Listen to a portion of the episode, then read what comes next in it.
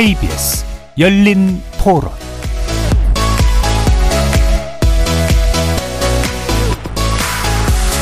안녕하십니까. KBS 열린 토론 정준희입니다.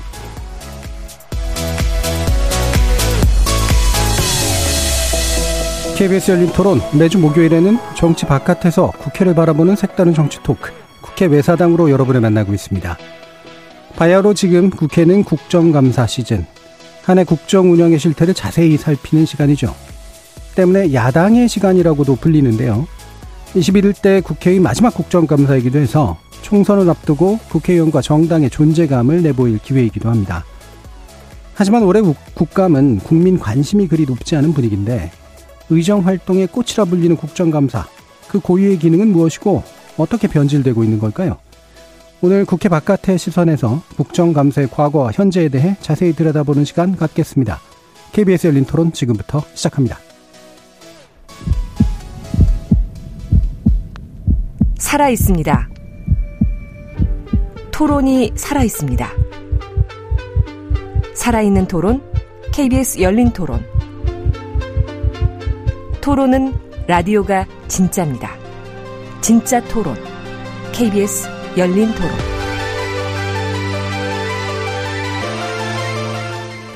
오늘 국회 외사당 함께 해주실 네 분 소개해 드립니다. 김도형 한국일보 정치부 기자 나오셨습니다. 안녕하세요. 이동수 청년정치크루 대표 나오셨습니다. 안녕하십니까. 장희로 시사인 기자 함께 하셨습니다. 네, 안녕하세요. 오랜만에 복귀하신 조기동 작가. 네, 나오셨습니다. 안녕하십니까. KBS 열린 토론 오늘 23일 월요일까지 청취자 여러분의 성원에 감사드리는 조그만 보답의 기회를 갖습니다. 생방송 중에 토론 주제에 관련된 의견 보내주시면 추첨을 통해서 치킨 교환권 보내드립니다.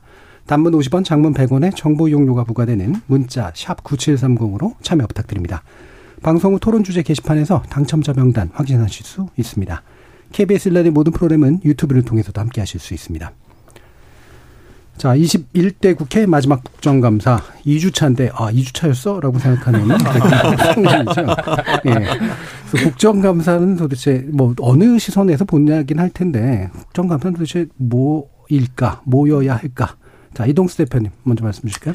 네, 일단 국회 어떤 감사 권한이 크게 두 가지가 있는데요. 먼저 국정감사와 국정조사가 있죠. 이제 국정감사 같은 경우는 매년 가을 즈음에 이제 정부 기관들을 대상으로 정기적으로 국회의원들이 감사를 하는 거고요.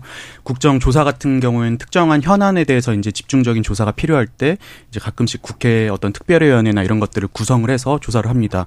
뭐 대표적인 게 이제 세월호 사건이라든지 네. 이태원 참사를 이제 진상 규명을 하기 위해서 꾸렸던 국정 조사가 대표적인데요. 그 저희가 흔히 쓰는 관용어 중에 뭐 장이 열린다 이런 표현이 네. 있잖아요. 저는 이 국정 감사야말로 국회에서 진짜 가장 큰 장이 열리는 때가 아닌가. 올해만 하더라도 790여 개의 어떤 공공기관이나 국가기관들을 대상으로 이 국회의원들이 일을 잘 하고 있나 이렇게 살펴보고 있는데요. 이, 이 국정감사야말로 어떻게 보면 또 국회의원들에게는 본인의 존재감을 또 알릴 수도 있는 또 아주 중요한 기회이기도 합니다. 예. 네. 그 정부를 어, 상대하는 국회 기능이 이제 가장 본격적으로 드러나는 시간일 텐데 조기동 작가님은. 네. 국정감사는 결국 행정부에 대한 의회 감시나 네. 견제라는 어떤 상권 분립의 본연의 역할을 충실하게 수행하는 일이고요. 그, 그리고 그 과정에서 국민의 관심사도 당연히 높을 수밖에 없기 때문에 그냥 네, 의원들도 최선을 다할 수밖에 없죠. 여기를 네. 통해서 본인을 어필하고 본인 존재감을 뽐내 서 결국 이제 선거에서 이제 재선을 하거나 네. 삼선을 하는 그 교두보를 삼고 싶기 때문에 그렇게 하는 행사인데 요즘은 많이 퇴색됐다는 지적을 많이 받게 되고 실제로 그런 것 같습니다. 예. 음. 대표적인 게 이제 예전에 있었던 청문회 스타들이 더 이상 나오지 음. 않는 게 첫 번째고 그리고 두 번째는 이거 되게 재밌는 게 민주당에서 올해 국정감사를 의원평가에서 뺀다고 이야기를 했거든요. 어, 예. 예.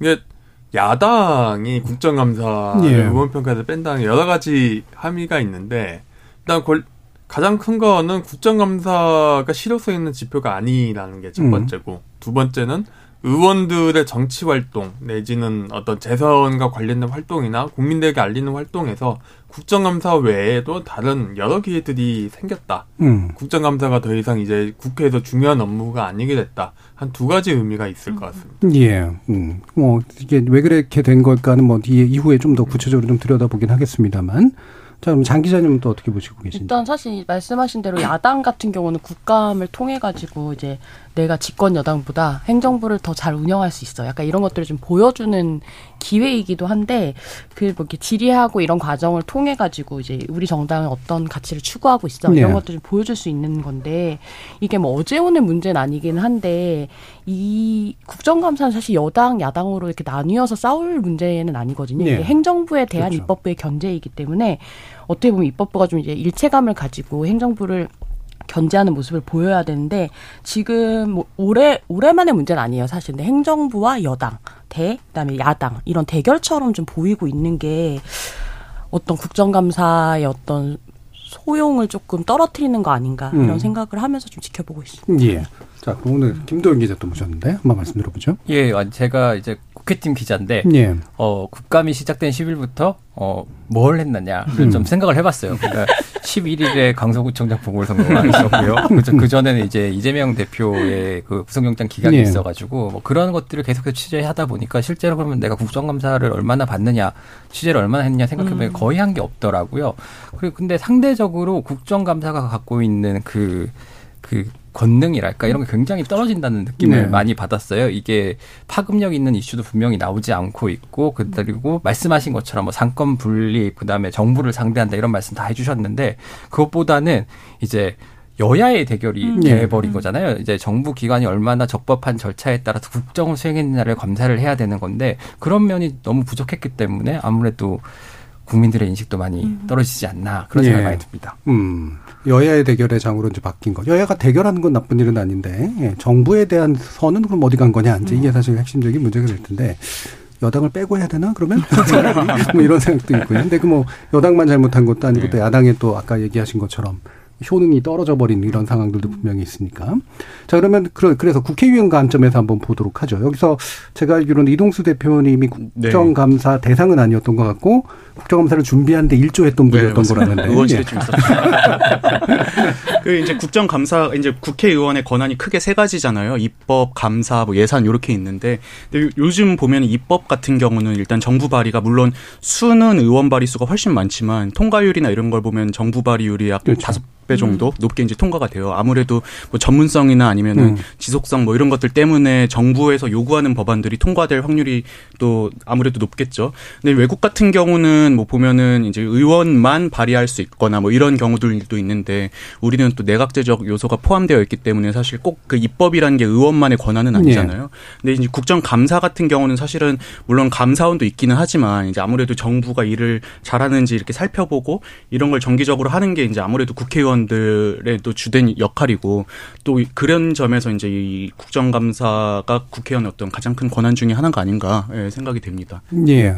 그뭐 국회 그 국정감사 준비하면서 있었던 에피소드는 좀 뒤에서 좀 들어보도록 하고 또 김동 기자님은 이제 그 국회 취재를 하시니까 국회의원들이 국정감사를 어떻게 대하고 있는 것 같으신가? 어, 전화를 좀 돌려봤어요. 예. 이제 국정감사 어떻게 생각하고 계시냐, 뭐라고 생각하고 계시냐라고 예. 물어보니까 이제 되게 답변이 뭐 국회의원으로서 해야 될 뭐 신성한 의무 뭐 이런 식상한 답변 중에 예. 식상한 답변 중에 재밌는 답변이 하나 나왔는데 그게 하나가 뭐냐면은 이제 9시 뉴스에 나가야지라고 예, 해요. 예, 예. 실제로 솔직한 얘기네요. 아시겠지만 음. 이제 300명 국회의원들이 어떤 여론의 중심에서 뉴스를 타는 경우가 거의 없어요. 특히 뭐 시간이 한정돼 있는 뭐 지상파나 뭐 종편 뉴스에 나오는 경우는 거의 없거든요. 근데 항상 이제 어떤 문제를 제기하고 그다음에 관례적으로 뒤에다가 의원 멘트랑 얼굴을 넣어줘요. 예. 그러면 이게 뭐 일반 국민들이 보시기에는 뭐 얼마나 이게 알려주는데 효과가 있을까 생각하실 수도 있는데 굉장히 큰 효과가 있거든요. 전화를 많이 받고 그렇기 때문에 여기 9시 뉴스에 나가야지 그 이후에 이제 공천과 당선까지 하면은 내가 국정감사에서 원하는 게 무엇인가 뭐 예. 이런 것들이 좀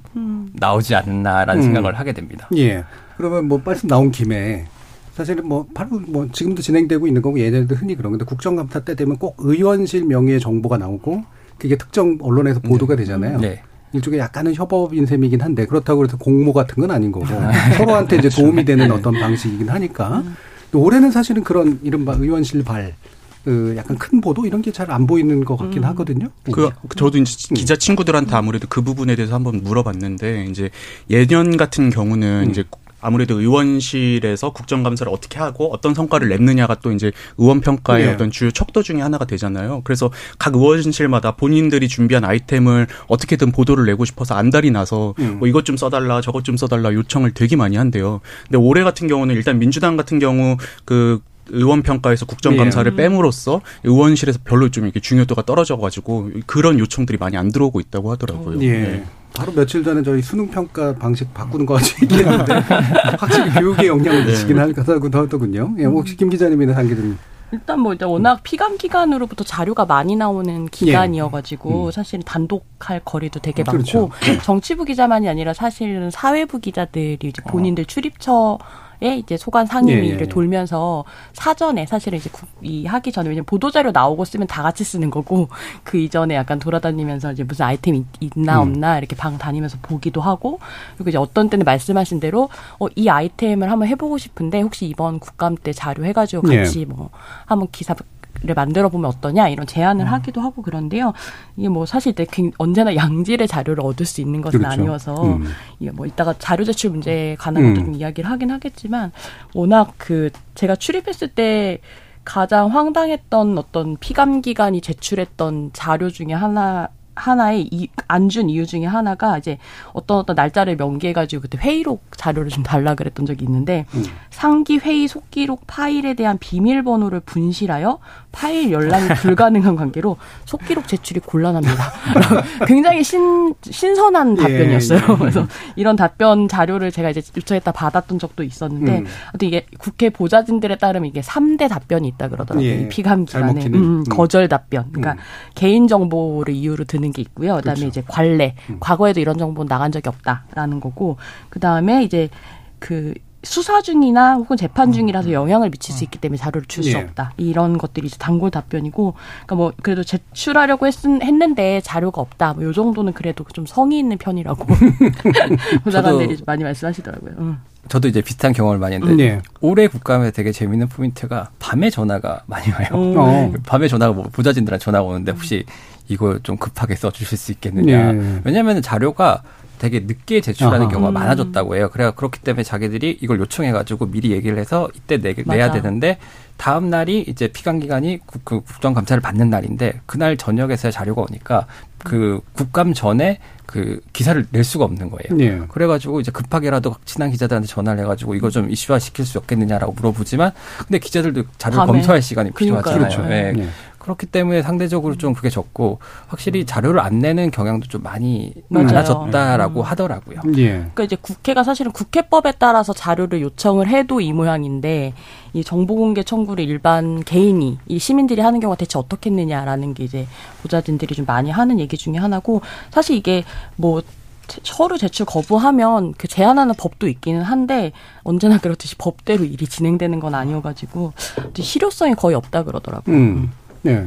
그러니까 이게 사실은 뭐 강제 수사권을 가지고 있는 기관을 제외하고는 사실 제일 강력한 권한인데도 불구하고 네. 이제 점점 자료의 질이 떨어진다. 이건 뭐 제도적으로 분명히 심각한 문제가 있어 보이는데 나중에 좀 더 얘기해 보도록 하고요. 자, 조기동 작가님은 뭐, 어, 지난 또는 음. 요번 과정에서 이제 좀 눈에 띄게 좀 보시는 분들이 좀 있으신가 싶어서요. 저는 국감 오히려 이번 국감에서는 이게 국회의원보다도 제일 눈에 띄는 사람은 사실은 이제 대선 주자 예, 예. 음. 대표적인 게 김동연 전 예, 아니 예. 김동연 현 경기도지사 현 같은 경우에 음.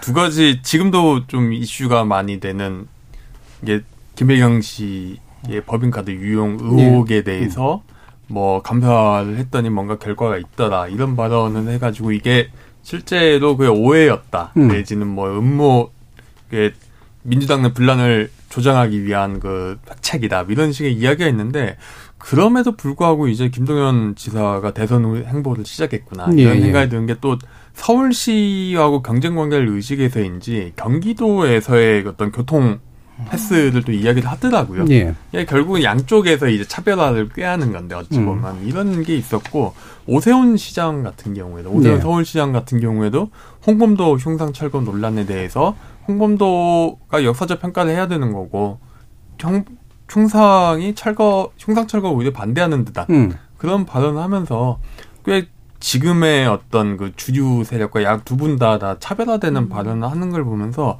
좀 이게 국감 확실히 대선 시즌, 아니, 대선 시즌이 왔구나, 정치의 계절이 오고 네. 있구나 이런 생각이 들었습니다. 오히려 그렇기 때문에 더 국감이 올해 국감이 더 힘이 빠지지 않았나 음. 싶어요. 예. 다들 이제 음. 선거 생각을 하셔야 되니까. 그렇죠. 이게 선거 생각을 해서 눈에 띄어야지도 있을 수 있지만 눈에 띄는 게 별- 별로 안 되고 음. 눈에 띄는 게 또 의미도 없기도 하고 하면 딴 걸로 띄려고 하게 되는. 네. 근데 오히려 이제 그 피감 기관에 계신 분들이 이제 아, 차기를 생각하면서 눈에 띄려고 하는 그런 모습들도 좀 보고 계시네요.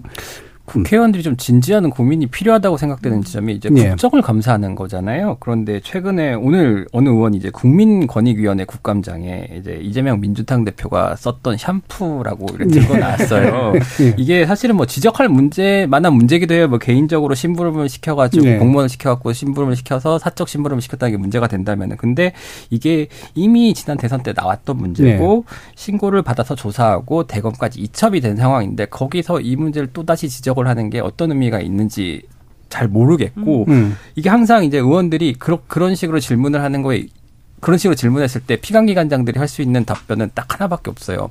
적절하게 뭐 법과 원칙에 따라 뭐 네. 적절하게 처리하겠다 뭐 이런 식으로밖에 얘기를 하는데 정작 그 피감을 받는 사람들은 피감 기관장들인데 예. 피감 기관장들한테 이 일을 해라 이 일을 너네가 왜 안 하고 있냐 이 정도 질문밖에 못 하고 있는 거예요. 음. 그러니까 이제 한 것에 대해서 국정을 감사하는 게 아니라 하지 않은 것을 해라고 해달라고 좀 조르는 모습이라 가지고 점점 굉장히 보기 불편해진다 이런 생각이 들더라고요. 그 일제 샴푸 같은 경우는 사실 이게 새로운 뉴스가 아니라 이미 지난번에 얼마 전에도 이제 장예찬 최고위원이 네. 또 이제 아침 회의 때 얘기했던 부분인데 그걸 또 국정감사에 다시 꺼낸다는 건 좀 의원의 어떤 상상력 부족이나 이런 문제가 아닌가 싶습니다. 예, 이동수 대표님 말씀 주신 김에 네. 어, 그, 그 의원실에 계실 때 네. 준비하는 과정이 좀 어땠는지. 네, 그 보통 이제 국정감사가 10월 전후로 이제 시작이 되잖아요. 근데 8월 같은 경우에는 국회도 이제 여느 회사원들처럼 휴가철을 보내고요. 이제 휴가 다 복귀하고 한 8월 말쯤부터 이제 본격적으로 국정감사를 준비를 하는데요.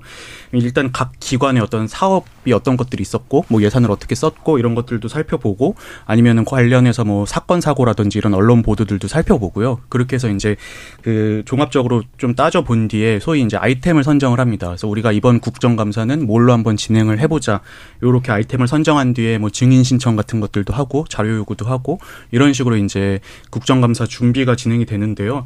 근데 이제 이게 막 상시적으로 한 게 아니라 사실 보면 가을 한 달 정도에 몰아서 1년치의 어떤 그 많은 기관들의 역할들을 살펴보는 거잖아요. 음. 시간도 일단 되게 부족하고 그래서 한 9월 즈음부터는 이제 야근도 굉장히 많이 하고 심지어 국회 안에 휴게실이 또 되게 잘 돼 있거든요. 그래서 이제 먹고 자면서 이제 숙식을 하면서 이제 일을 하는 사람들도 있고요. 예. 그래서 이런 특히 이제 국감 기간에 하도 일을 몰아서 하고 또 야근이나 이런 것들도 너무 업무가 과중 되다 보니까는 얼마 전에 이제 국민의힘 보좌진 협의회에 당선되신 회장으로 당선되신 분께서 이제 국회도 이제 6시 퇴근하는 이런 예. 캠페인을 좀 하자 이렇게 말씀을 좀 하셨대요. 예, 예. 네. 근데 이제 많은 보좌진들 반응이 이제 저거 되겠냐 약간 이런 반응들이 또 많았다고 합니다. 예, 어, 잘 안 될 것 같긴 합니다만 이게 이제 그 어쨌든 보좌진의 노력이 이제 의원을 빛나게 만드는 거기도 한데 그 보좌진이 어떻게 또 준비하고 또 의원이 어떤 것들에 포인트를 맞춰 가지고 자료 요구나 증인 신청이나 또는 질문을 던지자 이게 이제 바로 그 국감의 질을 결정하잖아요.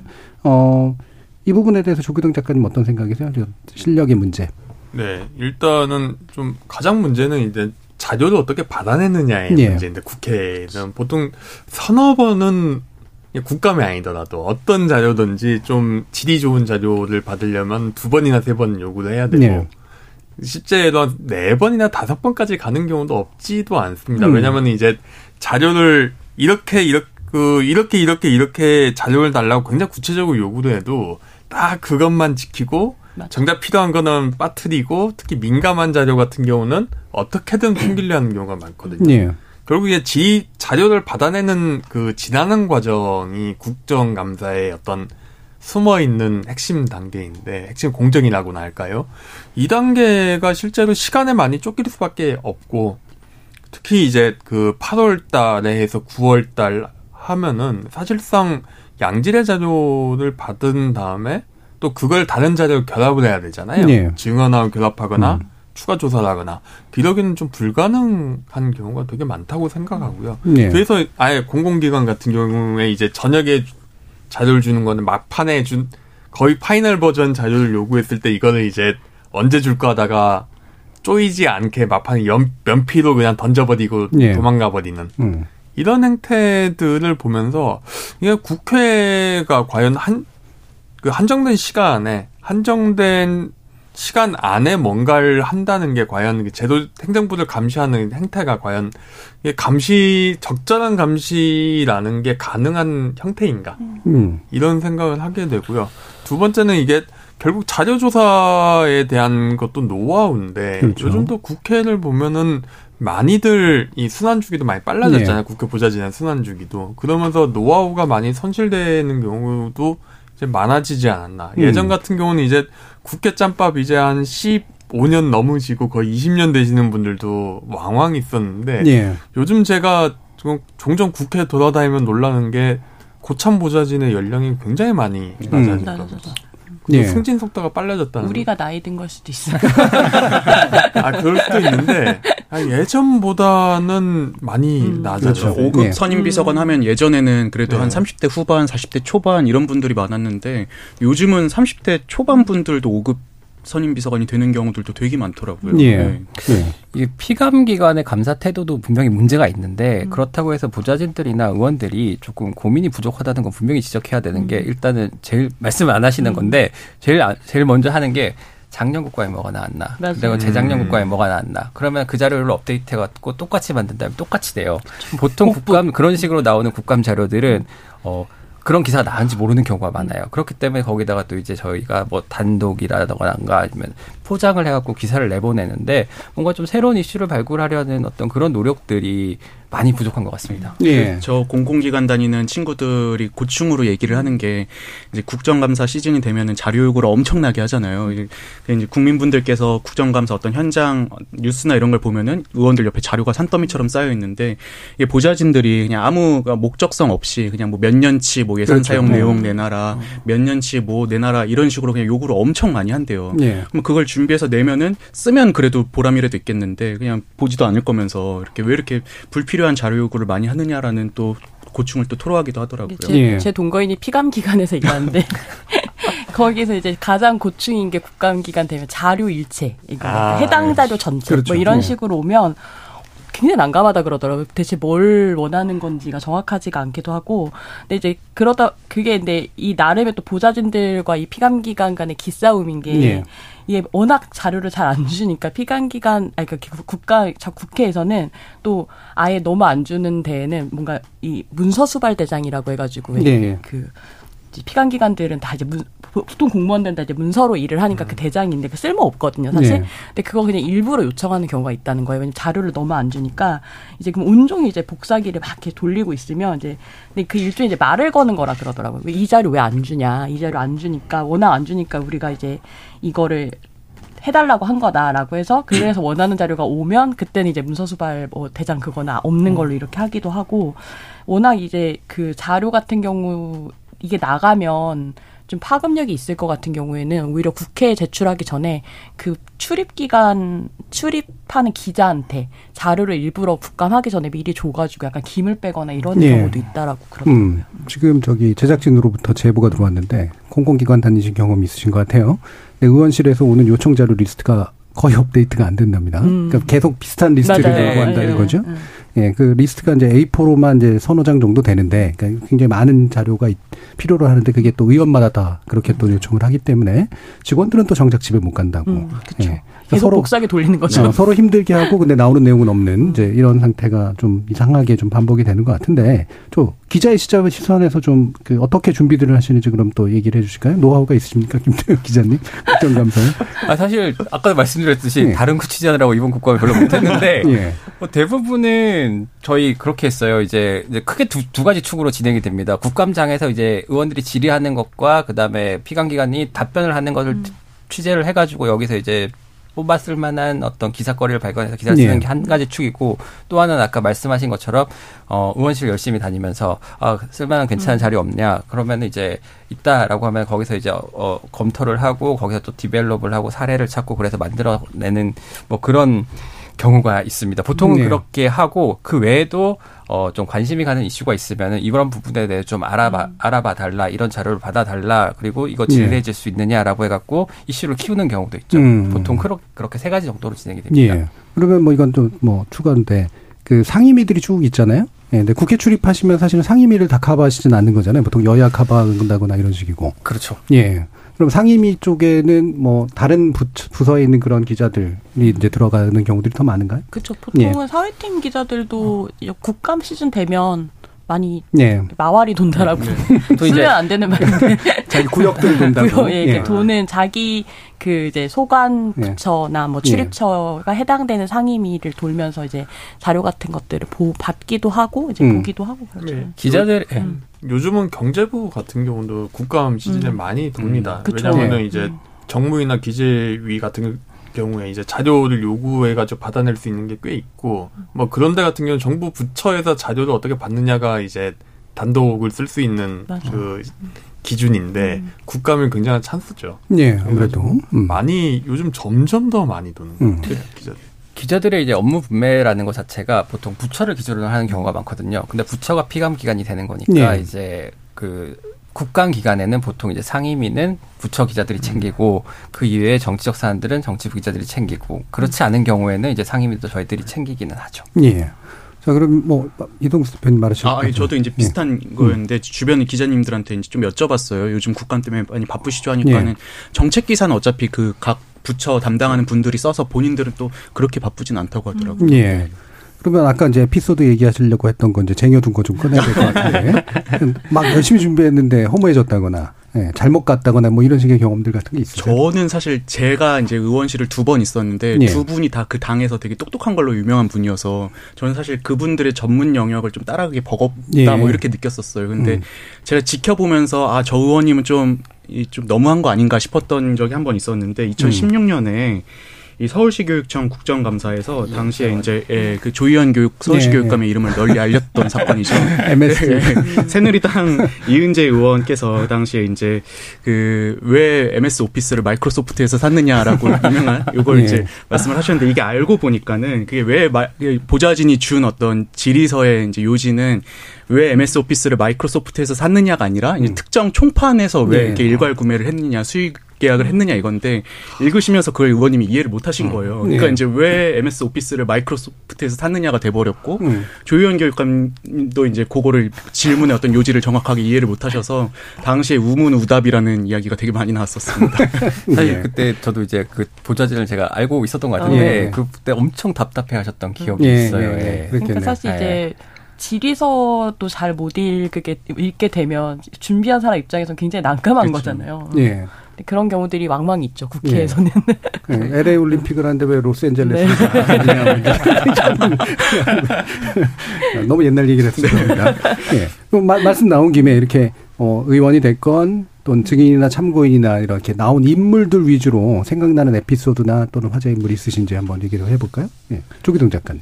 저는 사람은 잘 기억은 안 나고 최근에는 음. 이제 2018년에 김진태 의원이 아. bengal 고양이를 갖고 나온 예. 정말 그러니까- 반려동물을 기른 음. 입장으로서 매우 화가 음. 났습니다. 음. 네, 저도 반려묘가 예. 두 마리 있는 입장에서 되게 화가 나는 에피소드였는데 이제 영역 동물을 감히 그렇죠. 네.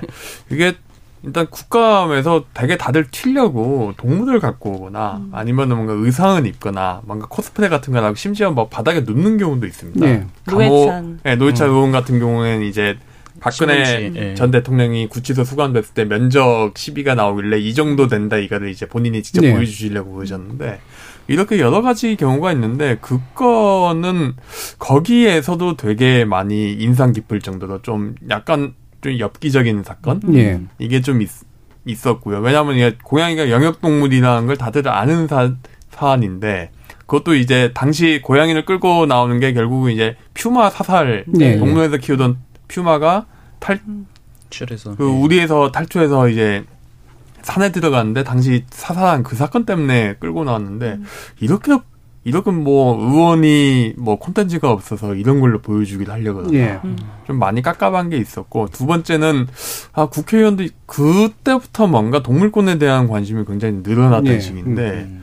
국회의원이 지금 강, 강원도 지사시죠? 네. 근데 네. 너무 좀 대중에 대한 감각이 없는 거 아닌가? 예. 음. 보좌진의 보좌 기능은 어떻게 되는 건가 뭐 여러 음. 가지 생각이 들었던 에피소드였던 것 같습니다. 심지어 당시에 이제 벵갈 고양이를 예. 김진태원이 가져온 거는 이제 대전동물원에서 퓨마가 사살됐는데 퓨마를 갖고 올 수는 없으니까 비슷한 벵갈 고양이를 갖고 왔다. 여기서부터도 일단 개연성이 없는데 예. 심지어 질문의 어떤 핵심 내용은 또 그 퓨마랑도 상관이 없었던 음. 게이 퓨마 사살된 이후 뭐 청와대 퓨마가 이제 탈출한 이후로 뭐 청와대 NSC를 뭐 1시간 반 만에 개최했다는 소문이 있는데 북한 미사일을 쐈을 때는 2시간 반 넘어서도 안 열리지 않았냐. 그 진위가 뭐냐. 이런 게 이제 질문의 어떤 핵심이었어요. 근데 예. 당시에 이제 홍남기 국무조정실장이 뭐 NSC 소집, 소집된 사실 없다는 이제 답변을 함으로써 일단락 되긴 했는데 아무튼 그 동물을 가져온 것과 어떤 질문의 요지가 전혀 상관이 없는 거잖아요. 동물학대죠 그냥. 네, 음. 저는 그냥 이런 보여주기식 국정감사가 좀 전반적인 국감의 질을 떨어뜨리는 게 아닌가 싶었습니다. 예. 그때는 뭐 한참 화제됐던 게 많았던 네. 것으로 기억해요. 뭐 한복 입고 오신 네. 분들도 있었고, 네, 뭔가 이렇게 보여주시려고. 펭수 온 적도 예. 있어요. 리얼돌 나온 적도 예. 있습니다. 아니, 리얼돌. 그 불출석 네. 펭수는, 네. 펭수는 이제 불출석했고, 예. 또 다른 분들 혹시 인물이나 이제 증인, 참고인 다 기억나시는 분들이 있는지. 저는 사실 수원지검 여주지청장이 생각이 야. 납니다. 어, 저도 그거 그거 적어 왔어요. 이제 2013년 그쵸. 국회 법제사법위 서울 고등검찰청 국감 때 기관적으로 기관장으로 이제 현 윤석열 대통령이 출석을 했잖아요. 그때 이제 국정원 댓글 수사 외압 의혹과 관련해 가지고 뭐 사람에 충성하지 않는다 뭐 이런 음. 말에서 가장 뭐 어- 어쨌든 유명세를 예. 타게 됐는데 음. 사실 이게 제가 이거 보면 되게 독특하다고 생각했던 게 보통 검사들이 말을 잘 안 하지 않습니까? 네. 검사들이 이제 공개적으로 말을 할 수 있는 경우가 이제 수사 결과 발표할 때나 아니면은 국장 국정감사장에서 정도인데 보통 국감 중에서도 뭐 법과 원칙에 따라 처- 처리하겠다 음. 수사 중인 사안이라 말씀드릴 수 없다 뭐 이 정도잖아요. 근데 이분의 경우에는 뭐 이것저것 거침없이 얘기를 음. 했었죠. 또 그리고 2020년 국감 때도 이제 검찰총장 하실 때인데 이른바 추윤 갈등이 극한, 네. 극한에 달했을 때도 엄청 많은 말을 하셨잖아요. 뭐 검찰총장은 법무부 장관 부하가 아니다라든가 음. 뭐 박범계 의원한테 과거에 저한테 안 그러시지 않느냐 뭐 네. 이런 말씀들을 많이 하셨는데 어떻게 보면은 국감장이 이 사람 이분의 음. 어떤 정치적 무대가 됐던 거 아닌가 그런 생각이 들더라고요. 예, 예. 그때부터가 이제, 어, 음. 대권에 싹이 트는 거기네요. 어떤 면에서 보면. 예. 장 아. 저도 예, 저, 저 말을 준비해 왔었어요. 그러니까 그, 그 생각이 제일 먼저 나더라고요. 사실은 이제 뭐, 나온 증인이나 이런, 게 이, 피감 대상자들이 올- 요번 국감 때도 보면 사실은 법무부나 국토위가 뭐 다른 여러 쟁점 사항들도 많았지만 그 나와서 이제 답변하셔야 되는 법무부 장관인 한동훈 장관이나 그 원희룡 장관이나 이런 분들이 또 다 나름 잠룡들 중에 이제 또 하- 이렇게 분류되는 분들이기 때문에 예. 혹은 이제 다음 총선에 과연 이제 정치적인 행동을 할 것이냐로 분류되는 분들이라서 그분들이 어떤 어떤 답변을 하느냐, 어떤 태도를 보이느냐가 또 사실은 또 국감을 보는 포인트 중에 하나이기도 하잖아요. 예. 그, 그 생각하다 보니까 아, 그렇지 윤석열 대통령이 사실 본인의 어떤 정치적인 어떤 활, 활동이랄까 입지를 처음 널 이렇게 알렸던 게 2013년 국정감사였구나라는 그런 생각이 들었었어요. 예. 이동수 대표님은. 뭐, 특별히 얘기할 거 없으면 혹시, 아, 예. 증인이, 이제 증인 중에서도 이제 단골 증인이 이제 기업 총수 아니겠습니까? 올해는 뭐 얘기는 별로 안 나오긴 음. 합니다만, 그 이른바 대관 업무를 맡는 직원들이 가장 잘해야 되는 게 이제 총수 빼주기인 네. 경우들인데, 아, 기업 쪽을 또 이게 조기동 작가님 또 좀 더 많이 아시잖아요? 예. 예, 이게 어떤 일들이 있었고 또 이게 왜 이런 일들이 벌어지는지 좀 말씀해 주시죠. 보통 이제 이슈들이 기업과 관련된 이슈들이 또 이게 민생 이슈들이 많기 예. 때문에 이게 기업 결국은 가장 건 거죠. 이게 증권사 같은 경우에 뭔가 그 공매도 불법 공매도 논란이나 아니면은 여러 뭐 금융 사고가 있었을 때 그럼 CEO 불러야 되는 게 아니냐. 내지는 올해 같은 경우는 이제 요즘 이제 노동권에 대한 인식이 커, 점점 높아지면서 산재 사고가 있을 때 결국 기업인은 CEO를 불러야 되는 거 아니냐 이런 이슈들이 있어서 많이 좀 부들려 하는 게 있고요. 예. 기업체 입장에서는 결국은 이걸 어떻게 빠져나가느냐가 그렇죠. 핵심이 되는 건데 이게 대주 이른바 총수라고 불리는 대주주 같은 경우는 거의 불러지지 않고 불러도 해외 출장 같은 예. 거를 가지고 이제 빠져나가는 경우도 많고요. 그 다음에 좀 거물 것 같은 경우 대표적으로 이제 올해는 이제 KB 금융의 윤종규 회장이 나왔습니다만은 5대 은행들의 어떤 은행장들은 아니면 은행 그룹의 금융그룹의 회장들은 대부분 또 해외 출장 등의 핑계로 빠져나갑니다. 예. 그래서 대부분의 경우 다 빠져나가고 이제 나올 분들은 이제 어쩔 수 없이 나가야 되는 경우 음. 내지는 대관 담당 임원들이 나오는 경우가 많고요. 네. 그래서 좀 이게 제대로 실효성 있게 되지 않는 대표적인 분야 중 하나가 기업에 대한 내지는 기업 감독이죠. 음. 정확히는 네. 기업 감독에 대한 어떤 행정부 감사가 제대로 되는가 음. 를좀 의문이 들지 않을 수가 없고 두 번째는 꼭 필요한 사람들도 안 나오게 되더라고요. 대표적인 게 결국 산재 사고의 네. 경우인데 CEO에 대한 책임을 묻어야 되는 경우가 있거든요. 또는 금융 사고 같은 경우도 그러고. 근데 미국 같은 경우를 보면 청문회 때 다들 나오잖아요. 그렇죠. 결국 나오는데 한국은 유독 이제 청문회에 대한 소환 규정도 없고 법적으로 페널티도 없기 때문에 그냥 설설 도망가는 게 이제 음. 거의 관례가 돼서 거의 이제 국민대 총장님 같은 경우도 이번에 해외 출장 40일 넘게 드시면 안. 나오게 되는 예. 네. 좀 기묘한 경우까지 좀 확장되고 있지 않나 예. 이렇게 생각. 미국 얘기하시니까 저커버그 그 사건이 생각이 나는데 외계인인 줄 알았다. 또 인상이 워낙 되게 좀 하얘가지고 이렇게. 나와서. 예. 근데 청문회가 굉장히 중요한 그런 자리인데 우리는 기업 총수는 어떻게든 부르라고 어떻게든 빠져나가고 하는 이게 이제 불출석할 수 있는 노하우가 작동할 수 있는 이 제도인가요? 어떻습니까, 이동수 대표님? 이게 실제로 국회에서의 증언 감정 등에 관한 법률에 따라서 이게 국정감사에서 채택된 증인이 정당한 이유 없이 불출석하는 건 금지가 되는데요. 만약에 이제 정당한 이유 없이 불출석을 하게 되면은 국회 보- 고발로 이어져서 5년 이하의 징역 또는 1천만 원 이상 5천만 원 이하의 벌금이 나옵니다. 근데 이게 대부분이 다 이제 약식 기소로 이제 벌금형으로 끝난대요. 그래서 이제 이 기업 총수들 같은 경우는 아예 그냥 내가 뭐 한 천 몇백만 원, 뭐 이천만 원 내고 말지 약간 이런 식으로 네. 이제 그 하고 빠지는 경우들도 있다고 하고요. 그거는 기업의 돈으로 내나요? 개인의 돈으로? 그거는 네. 저잘 모르겠습니다. 기업의 돈으로 네. 낼 겁니다. 예. 그래서 실제로 상황이 이렇다 음. 보니까 이제 대기업 오너들 같은 경우는 뭐 해외 출장을 갔다든지 아니면은 뭐 건강상의 이유로 이제 불출석하는 게 되게 관례로 굳어졌다고 합니다. 실제로 이번 이 국정감사에서도요. 지금 현재 553억 규모의 임금 체불 논란 빚고 있는 대유 위니아 박영우 회장이 네. 이제 국회 환노위에서 이제 요 증인 출석하라고 했는데 이제 건강상 의 이유로 이제 불출석하겠다고 이제 사유서를 얼마 전에 또 제출했다고 하더라고요. 음. 상황이 이렇다 보니까 아무래도 이- 이런 증인 출석의 어떤 실효성, 강제성을 좀 높이기 위한 높여야 한다는 목소리들이 계속 나오고 있습니다. 예. 이게 리스크를 이제 좀 회피하다 하려고 하다 보니까 안 나오는 그냥 방법을 택하는 네. 건데 사실 이렇게 나와서 국민들한테 설명할 수 있는 되게 좋은 자리이기도 하거든요. 음. 사실 기업인들 입장에서는 사실은 이렇습니다라는 이야기를 또 할 수 있는 자리이기도 한데, 그러니까 오히려 기업 상황 혹은 현장 이런 것들을 나와서 좀 국민들한테 차라리 설명하는 기- 계기로 삼으신다면 또 좋은 장소로서 역할을 할 수 있을 텐데 무조건 일단 리스크다라고 국회에 나오는 건 리스크다라고만 생각하고 피하시려고만 하는 건 아닌가라는 아쉬움이 들 때도 있어요. 예. 한국 기업인들이 대부분 이렇게 미국이나 유럽 기업인과 틀리게 설득 권력을 적극적으로 사용하지 음. 않기 때문에 예. 기업 문화나 눈에 안 띄는 것처럼 예. 그렇죠. 예. 때문에 오히려 말하는 게 리스크다 이렇게 다들 생각을 해버리는 거죠.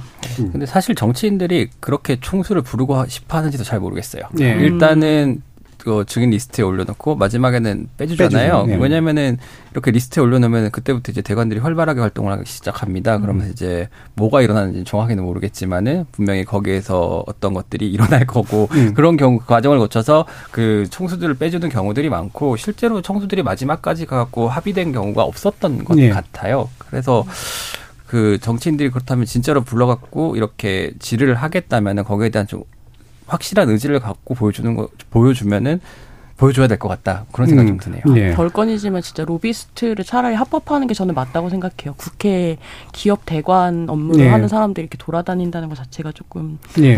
네. 전, 저는 근데 이거는 김도영 기자님이랑 조금 생각이 다른 부분이 뭐냐면은, 일, 저는 제일 큰 문제가 이 국회에서 기업인들이 일단 부르고 보자고 그냥 대충 불러놓고 뒤처리 안 하는 게 제일 큰 문제인 것 같아요. 예. 예, 실제로 제가 좀 통계를 살펴보니까는 기업인을 증인 채택하는 게 이제 17대 국회만 해도 연평균 52명이었던 게 18대, 19대, 20대 지나면서 77명, 125, 159 이렇게 늘었고 작년 같은 경우는 200명을 불렀다고 하더라고요. 예. 그러니까 기업인을 부르는 것 자체는 많아졌는데 문제는 불러놓고서 뭘 따지느냐 그리고 따진 내용을 끝까지 관철시키느냐 저는 이게 핵심인 것 같은데 이 부분에 있어서 좀 국회의원들이나 의원실에서 좀 책임감 있게 끌고 가지 않는 게 좀 문제인 것 같습니다. 예. 그래서 그런 제도적인 문제들, 운용의 문제들 이어지는 2부에서 좀 짚어보겠고요. 1부 마무리하면서 청취자 여러분들이 보내신 문자 들어보고 가겠습니다. 정희진 문자 캐스터.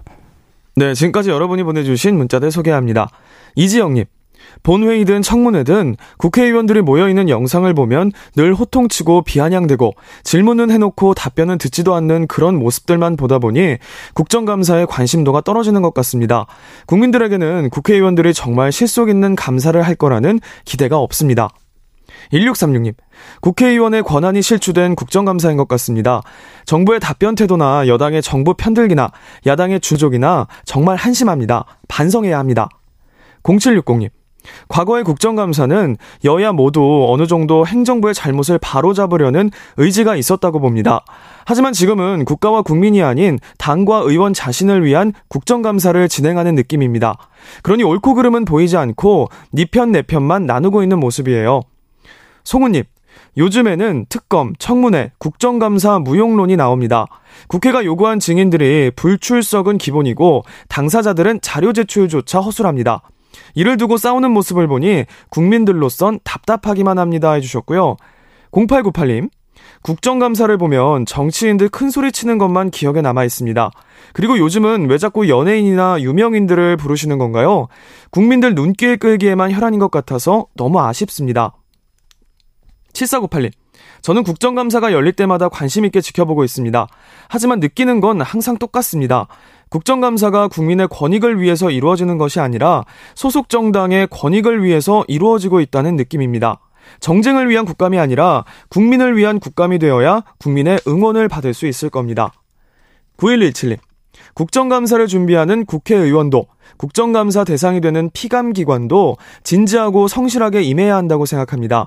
국민의 세금이 어떻게 쓰이고 있는지 국민들은 알 권리가 있고 국민을 대표하는 국회의원은 이를 잘 감시하고 바로잡아야 할 의무가 있습니다. 라고 보내주셨네요.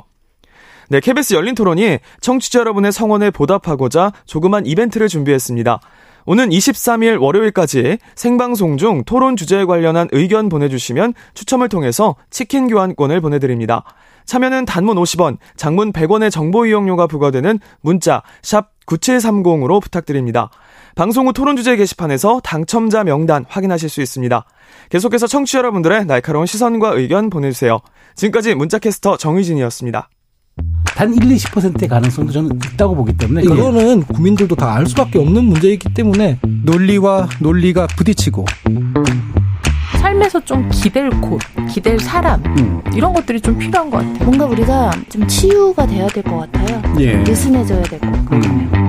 이성과 감정이 만나는 곳 KBS 열린 토론 평일 저녁 7시 20분 정준이와 함께합니다.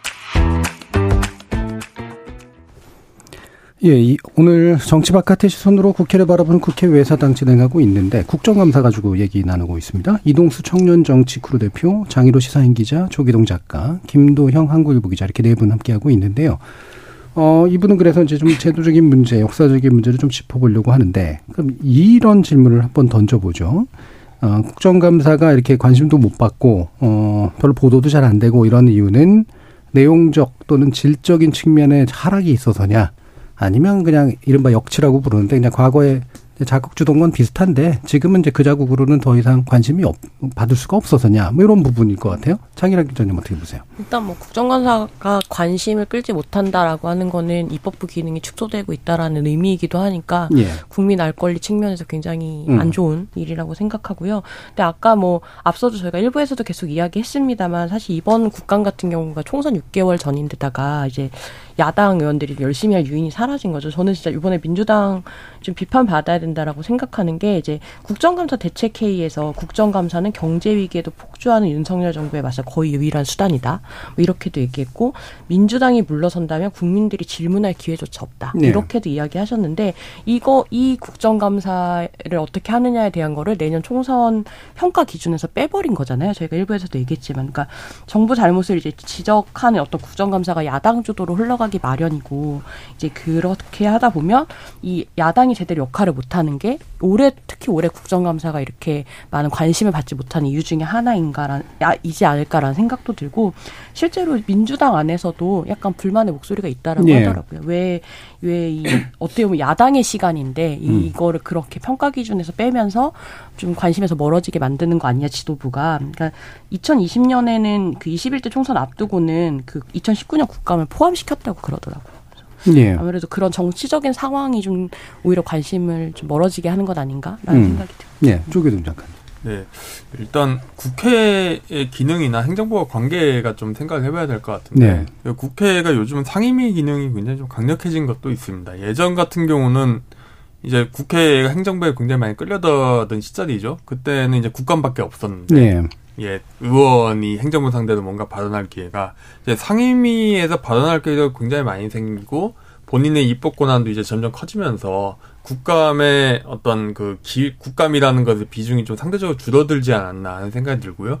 두 번째는 사회가 좀 복잡해진 것도 되게 크다고 생각을 해요. 그러니까 예전 같으면은 뭔가 뚜렷한 뚜렷한 부패나 뚜렷한 공직사의 비위가 예. 있고 이거를 문서나 내부 고발자의 어떤 고발을 통해 가지고 딱 한 건만 터트리면 이 문제가 쭉 드러나는 음. 통로가 통하는 시대였는데 이제 행정부의 문제라는 게 더 이상 이렇게 단순한 문제가 아니고 굉장히 복잡하고 어, 제도적이고 전형적인 화이트 칼라 그 범죄나 기업의 병폐처럼 예. 예, 복, 하나로 요약할 수 없는 사안이기 때문에 이게 국감이란 형태로 이제 과연 감사가 가능하느냐.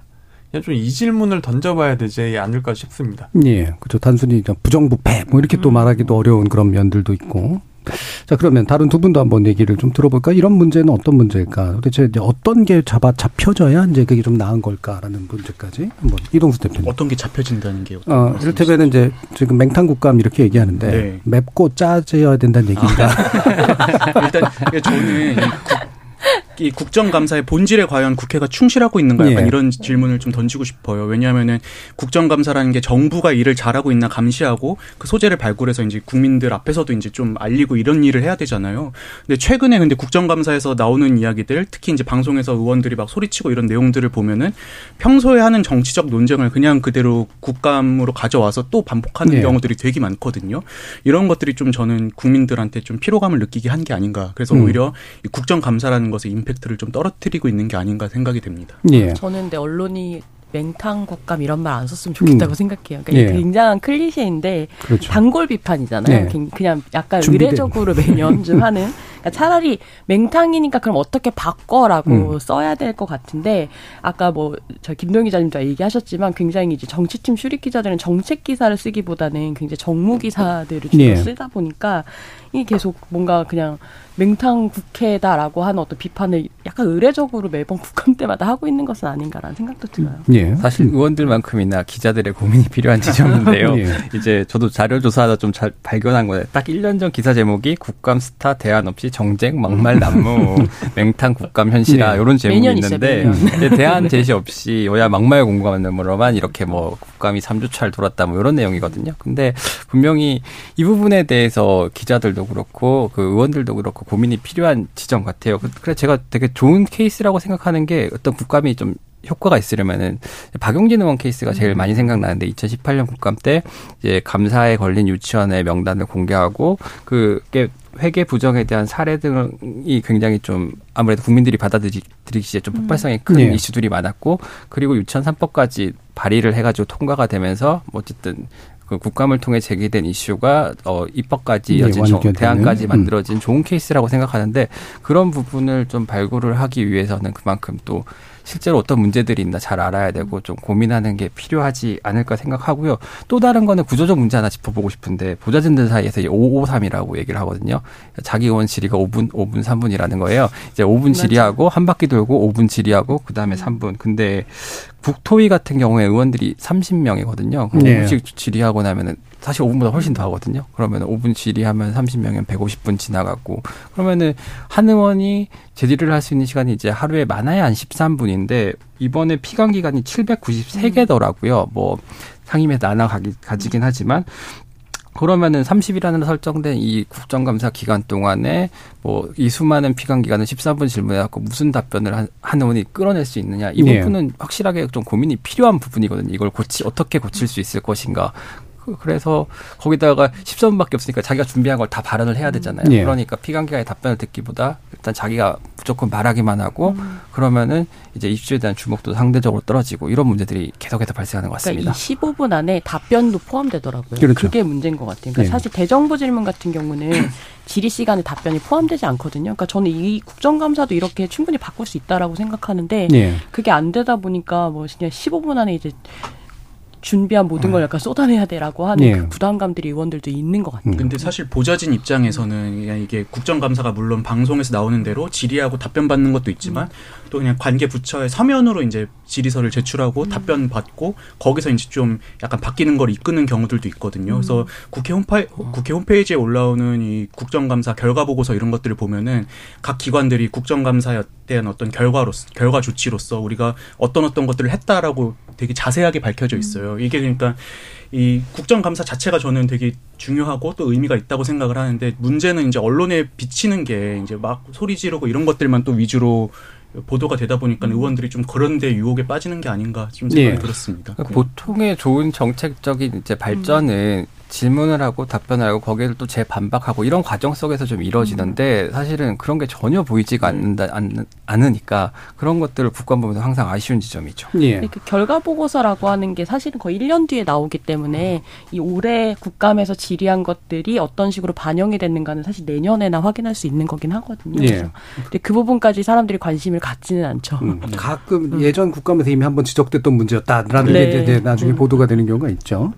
지금 김병희님께서 국정감사에 임하는 국회의원은 싸잡아서 정파적이고 보여주기식이라고 매도하면 안 될 것 같습니다. 음. 예리한 질문하는 의원들도 많죠. 있죠. 많지가 않아서 이제 문제죠. 라는 말씀 주셨고요. 같은 의견이고요. 3382님께서 국정감사할 때 소리 지르는 사람한테 벌좀줄수 없습니까? 근데 국정감사가 이제 점수평가에 사라졌다 그래가지고. 자, 유튜브에서 런던님이 친구, 후배 등 몇 명이 국회의원 부재군을 이러거나 행정부에서 일을 하는데요. 국감 기간이 또 추석 때 걸려 있어서 얼굴을 잘 못 봅니다. 네. 근데 그렇게 열심히 일했는데 국회의원들이 막상 국감 때 하는 거 보면 또 상당히 짜증납니다라는 말씀을 주셨어요.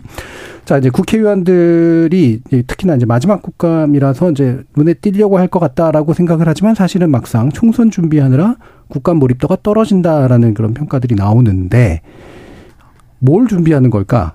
지역구를 돌아다니는 걸까? 또는 이제 국회에서 나중에 예산 때나 잘해봐야 자 이런 생각인 걸까? 이동수 대표님.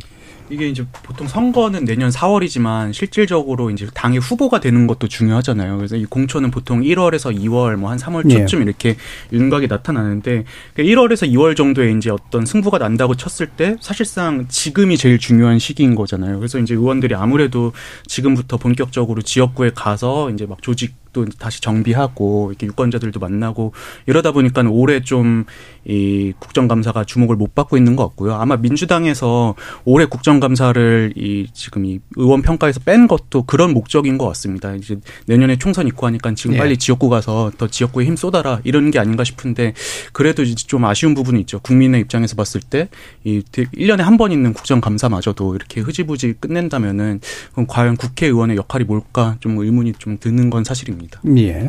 음, 그러면 장, 어, 장 기자님은 어떤 뭐 부분? 사실 이제 뭐 국정감사가 자료 요구를 제일 많이 하고 뭐 어떤 문제를 제기할 수 있는 기, 계기이기도 한데 또 한편으로 생각하면 뭐 우리가 상시국감 대안으로 많이 이야기하지만 국회 자료 요구권이라는 거는 국감 기간에만 한정돼 있는 건 아니거든요. 그러니까 일을 하려 그러면 사실 국감이나 뭐 총선이나 이런 거 없이도 하려면 할 수 있다. 뭐 이런 예. 생각이 좀 드네요. 음. 예, 김두훈 기자. 어, 그, 자료 요구를 말씀하셨는데, 저도 자료 요구에 대해서 꼭, 꼭 하고 싶은 말이 있었는데, 네. 예를 들면 자료 요구를 이게 되게 어떤 식으로 제출해야 되는지가 정해진 게 없어요. 예를 들면 엑셀로 정리해 가지고 오면은 굉장히 짧, 빨리 찾아 가지고 이거 문제점을 짚어 갖고 할 수 있는 반면에 어떤 경우에는 내기 싫은 자료는 진짜 서면으로 이렇게 종이로만. 종이로 네. 내서 주거든요. 그래 가지고 최근에 한 보좌관한테 들은 건데, 어, 진주에 있는 모 공기관에서 이제 자료 제출해야 되는데 너무 어딘지 아는 거 아니에요? 자료 제출해야 되기 때문에 저희가 이제 방문을 하겠다. 의원실에 방문을 하겠다. 그래가지고 그걸 뽑아가지고 11시인가 네. 왔다고 하더라고요. 그 이만큼의 서류를 밤 들고. 11시요? 네, 밤 음. 11시에. 그래서 밤 11시까지 보좌진은 또 퇴근하면서 기다리고. 이런 것들이 너무 문제들이 계속해서 반복되다 보니까 자료 제출 방식이라든가 자료의 공개 방식까지도 가장 이제 효율적으로 독감을 할 수 있는 것 방식으로 좀 바뀌어야 되지 않을까 그런 그 논의가 좀 필요해 보입니다. 예. 해외 문제도 한번 얘기해 볼까요? 예. 조기동 예. 작가님 보시기에. 일단 한국의 국감은 되게 특이한 예. 사례고요. 한국처럼 이제 일정 기간을 정해 두고 국회가 행정부를 나서서 뭔가 그 돌아가면서 감사를 한다. 이거는 다른 나라에 없는 사례입니다. 이게 예. 한국만의 특이한 사례인 게 두 가지 원인이 있는데 하나는 감사원 독립이 안 돼 있다는 게 되게 음. 큰 문제죠. 그러니까 미국이나 영국 같은 경우에는 감사원 감사원이 미국은 아예 의회 소속이고 예. 그래서 의회를 보조하는 기관이면서 동시에 독립적인 기관으로 포지션이 돼 있고 영국 같은 경우도 감사원이 회계 감사가 거기는 주인데 그래도 감사원은 행정부의 지위를 받지 않는다고 법제를 예. 만들어요. 그래서 독립성을 보장하고 거기는 아예 그 의원 내각제니까 의- 국회에서 들어가니까 예. 국회가 실제로 통제를 하고요. 그 다음에 프랑스나 일본 같은 경우는 꽤 독립적인 지위를 보장받는데 한국의 경우는 감사원 업무가 행정부의 업무에 포함되어 있다 보니까 그렇죠. 결국은 대부분의 경우가 사후 강평이 음. 돼버리고 아니면은 요즘의 경우는 이제 전 정부에 대한 어떤 털기, 전 정부 못한 일을 털어버리는 뭐 이런 식으로 되면서 약간 국회가 하지 말아야 될 사실 일일이 행정부 업무를 감사할 수도 없고 그거를 국회가 나서겠다고 일정 기간 하면은 이제 일이 꼬이기 마련인데 그 부분을 좀 고쳐야 될 것 같은 게 첫 번째 제도적인 문제가 있고요. 두 번째는 이게 결국 이게 대통령제를 하는 미국은 어떻게 행정부를 견제하느냐. 결국 상시 국감, 국감. 예. 상시 국감 이게 상시 청문회로 돌아갑니다. 청문회에서 이제 조사 청문회, over oversight hearing이라고 하는데 예. 조사 청문회나 아니면은 뭐 아니 감독 청문회죠. 제가 번역을 잘못했는데 감독 청문회나 예, investigative 그게 조사 청문회. 어, 음. hearing, 조사 청문회 이런 데에서 그 감사 기능을 담당하는데 여기의 특징은 하원이면 의원 두 명이면 가능하고 상원은 의원 한 명이면 가능하고 합니다. 그러니까 예. 의원이 누가 특정 의원이 원하면은 상시로 행정부에 대한 감독권을 발휘할 수가 있고 여기에 이제 다른 의원들이 끼어 끼고 사실 의원이 낀다기보다는 보좌진을 파견해 가지고 협업을 하는 형태죠. 예. 이렇게 상시적으로 감독을 하면은 몇 년간에 걸친 특정 이슈에 대한 그 감시, 감사, 제도 개선이 가능하거든요. 가장 대표적인 게 1950년대 보면은 50 50년대 후반 중후반에 보면은 그 노동 관행들이 그때 문제가 됐었는데 미국에서도 그래서 한 3년간 이제 57년에서 59년에 부당 노동 행위를 가지고 특별 감사를 진행을 음. 합니다. 그래서 3년간 해서 한 1730명 정도 면담을 하고요. 음. 그다음 제출 자료 12만 8천 건을 받아요. 그러니까 작성 보고서 1 7 1 9천 건입니다.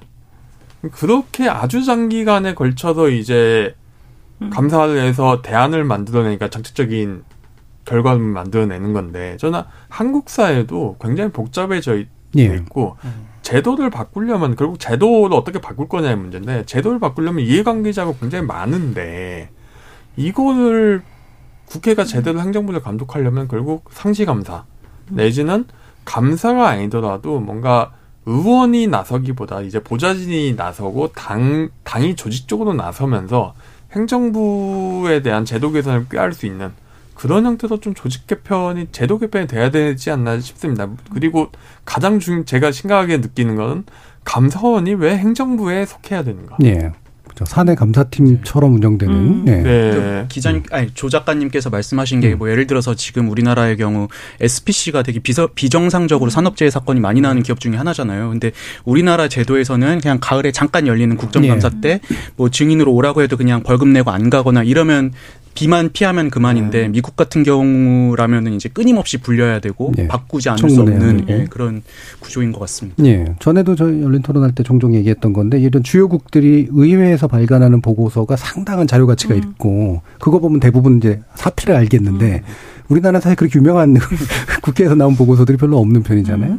어, 기자분들의 또 관점에서 봤을 때 국감제도 내지 이런 재반 연간 감시제도라 그럴까요? 행정부 감시도 어떻게 좀 바뀌는 게 좋을까? 근데 뭐 상시국감 진짜 단골 대안으로 나오는 이야기고 예. 사실은 이제 9월 정기국회라고 하는 게 예산국회잖아요. 예산안이 제출되고 예산을 심사해야 되는데 국정감사 기간이 10월로 정해지면서 한 두 달 정도 예산을 못 하고 묵혀두게 되는 거거든요.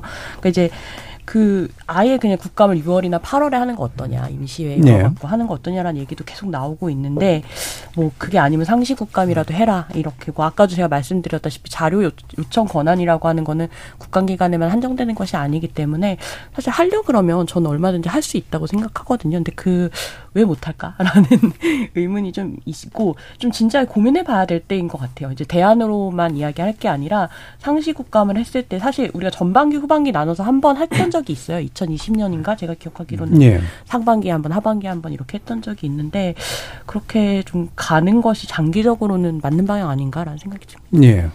저는 이제 전반적인 상임위 의사진행 체제가 조금 바뀌어야 된다라고 음. 생각을 하고 예를 들면 여야가 합의하지 않으면은 그 상임위를 열 수 없고 합의하지 않으면 누구를 부를 수 예. 없고 거기에 막혀가지고 실질적인 감사가 되지 않고 있고 또 아까 말씀드린 것처럼 발언 시간이 딱 정해져 있고 거기에 대한 질답으로만 이루어지는 형식이잖아요.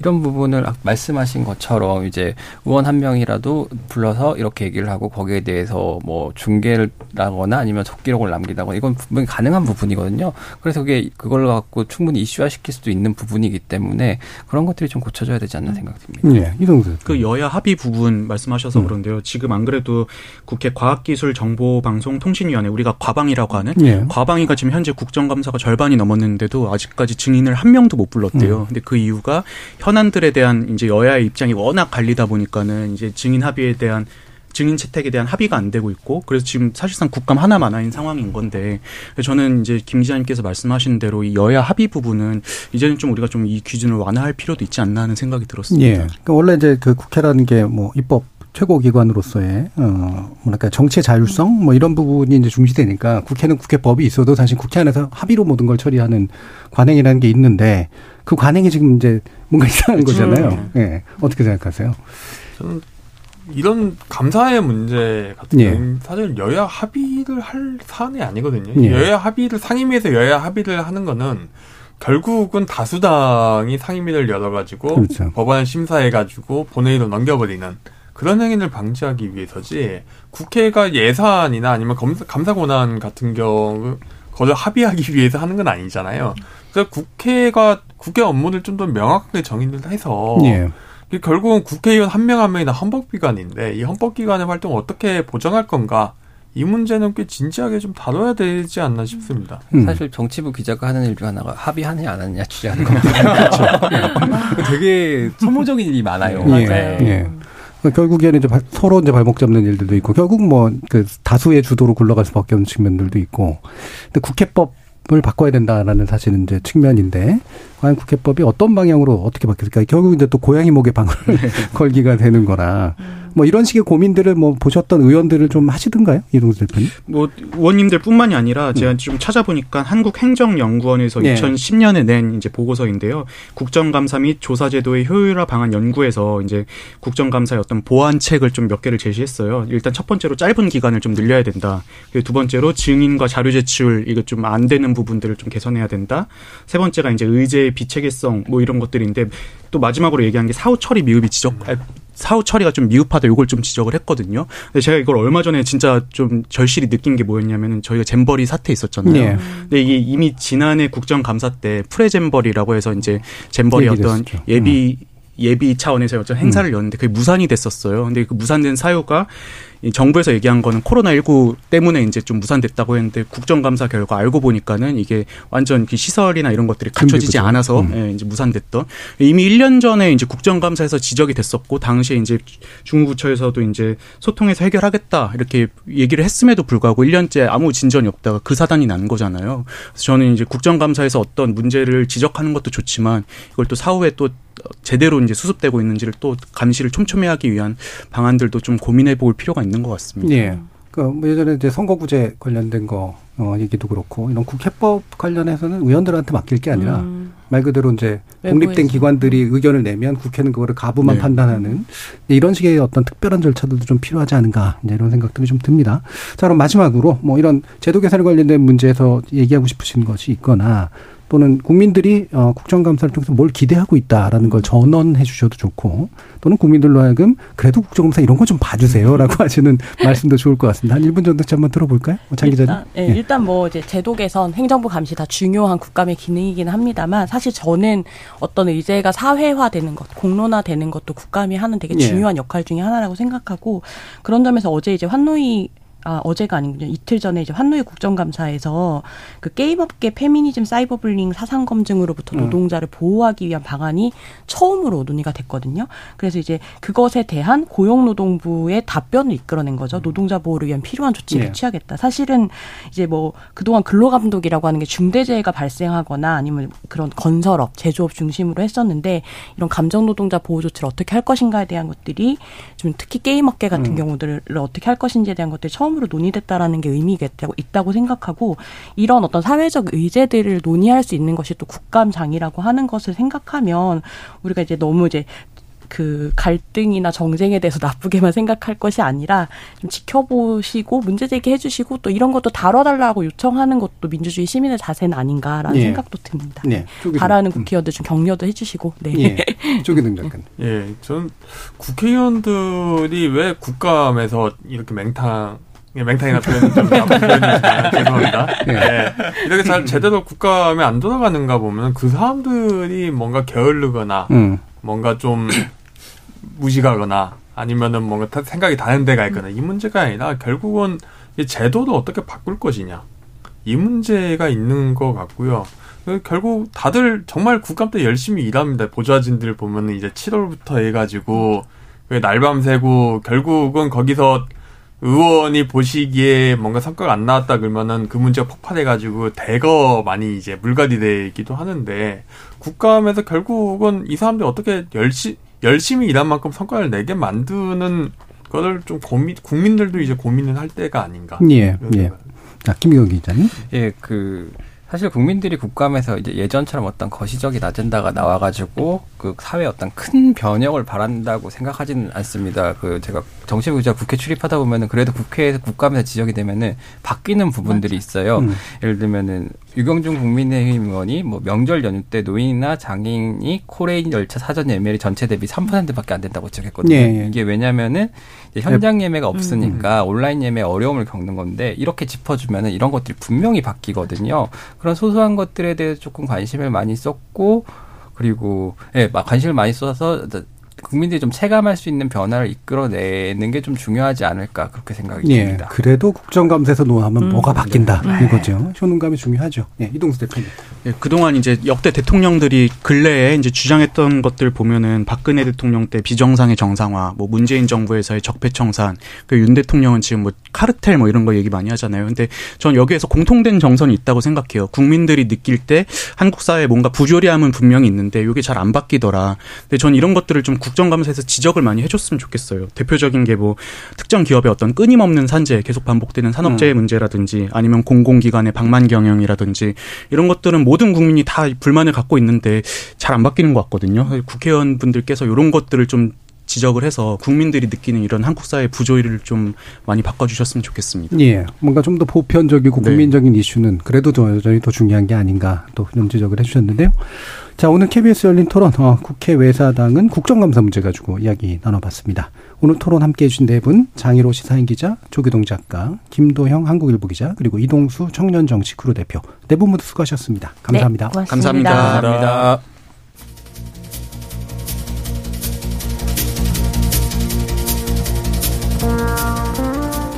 과거에 국감에 대한 관심이 높았고 청문회 스타나 국감 스타가 자주 나왔던 건 사실 민주화 이후 우리 정치에서 비로소 국회가 의미 있는 기관이 되어서였던 거였죠. 그렇다면 지금의 국감이 유명무실해진 것처럼 보이는 건 아마도 국회가 입법부 국회로서 국회답지 못해서 그런 걸 겁니다. 여야라는 구별뿐만 아니라 국회와 정부가 서로 구별되는 기구라는 거 망각한 탓이라고 보겠죠. 참여해주신 시민 농객 여러분 감사합니다. 지금까지 KBS 열린 토론 정준이었습니다.